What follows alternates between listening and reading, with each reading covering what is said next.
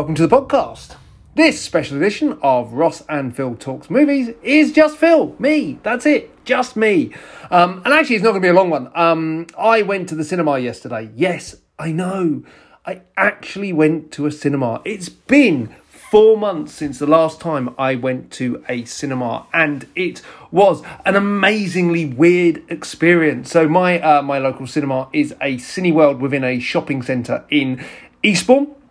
Uh, and I went to to to go out and uh, go and watch something different. So obviously, without many good or new films coming out, uh, the options of actually going back to the cinema are pretty limited. But Cineworld and the cinema in the UK have done a fantastic job of re-releasing some old movies.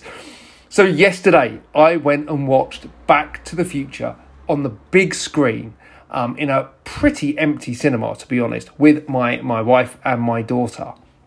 Um, obviously, I'm not going to review Back to the Future. If you don't know what Back to the Future is, why the hell are you listening to this podcast?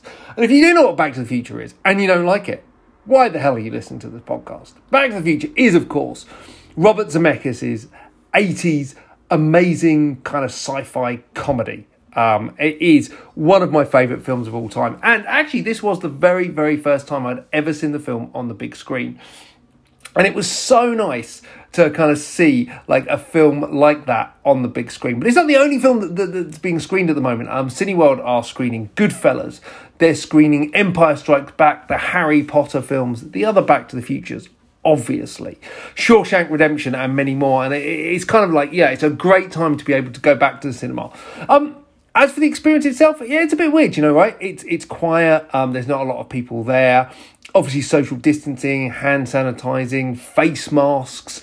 Um, before you know August the eighth, when face masks are going to be compulsory in the cinema, there were face masks in there as well.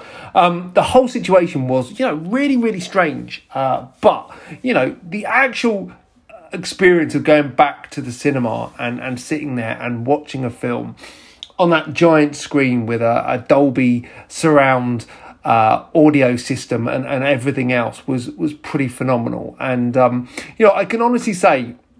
You know, hand on my heart, it's something I have really, really missed uh, the ability to go and watch a, a, film on the big screen. And whilst it's been great catching up with the Marvel films at home and, and, and doing all these kind of smaller movies that or, or big movies on the smaller screen, I should say, that you do, Nothing quite beats the experience of going back to the cinema, uh, watching a film on the giant big screen, and, and just indulging in that kind of, you know, lights off, phones off, sit back and relax experience that the cinema brings.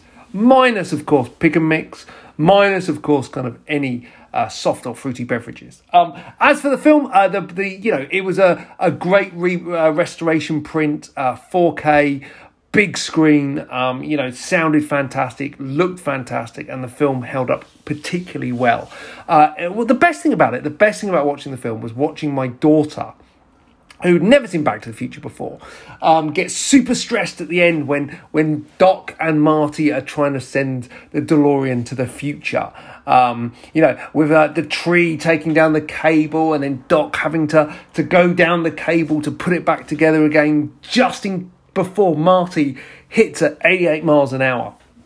Now, she was genuinely bought into the film and genuinely kind of, uh, you know, went along for the ride. And that is a fantastic experience to watch your kid watching one of your favourite films of all time. So, hopefully, this week I'm going to go uh, to the cinema at least once and maybe twice.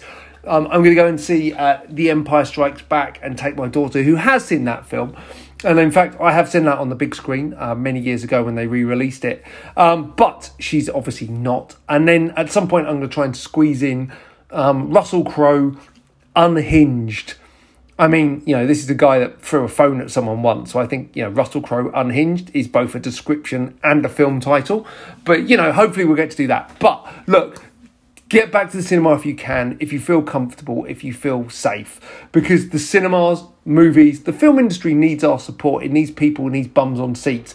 Until we get that, all the big releases, all the releases that we're desperate to see, the Tenets, the Wonder Womans, the the I don't know all the other great films that hopefully will come out at some point this year. Um, they're going to keep pushing them back. So look, let's get to the cinema. Let's support this. And oh, and also trailer upcoming they are re-releasing Bill and Ted's Excellent Adventure to the cinema. And again, my daughter was super excited to see that. And I'm super excited to see that because I probably did see that on the big screen, not that I can remember.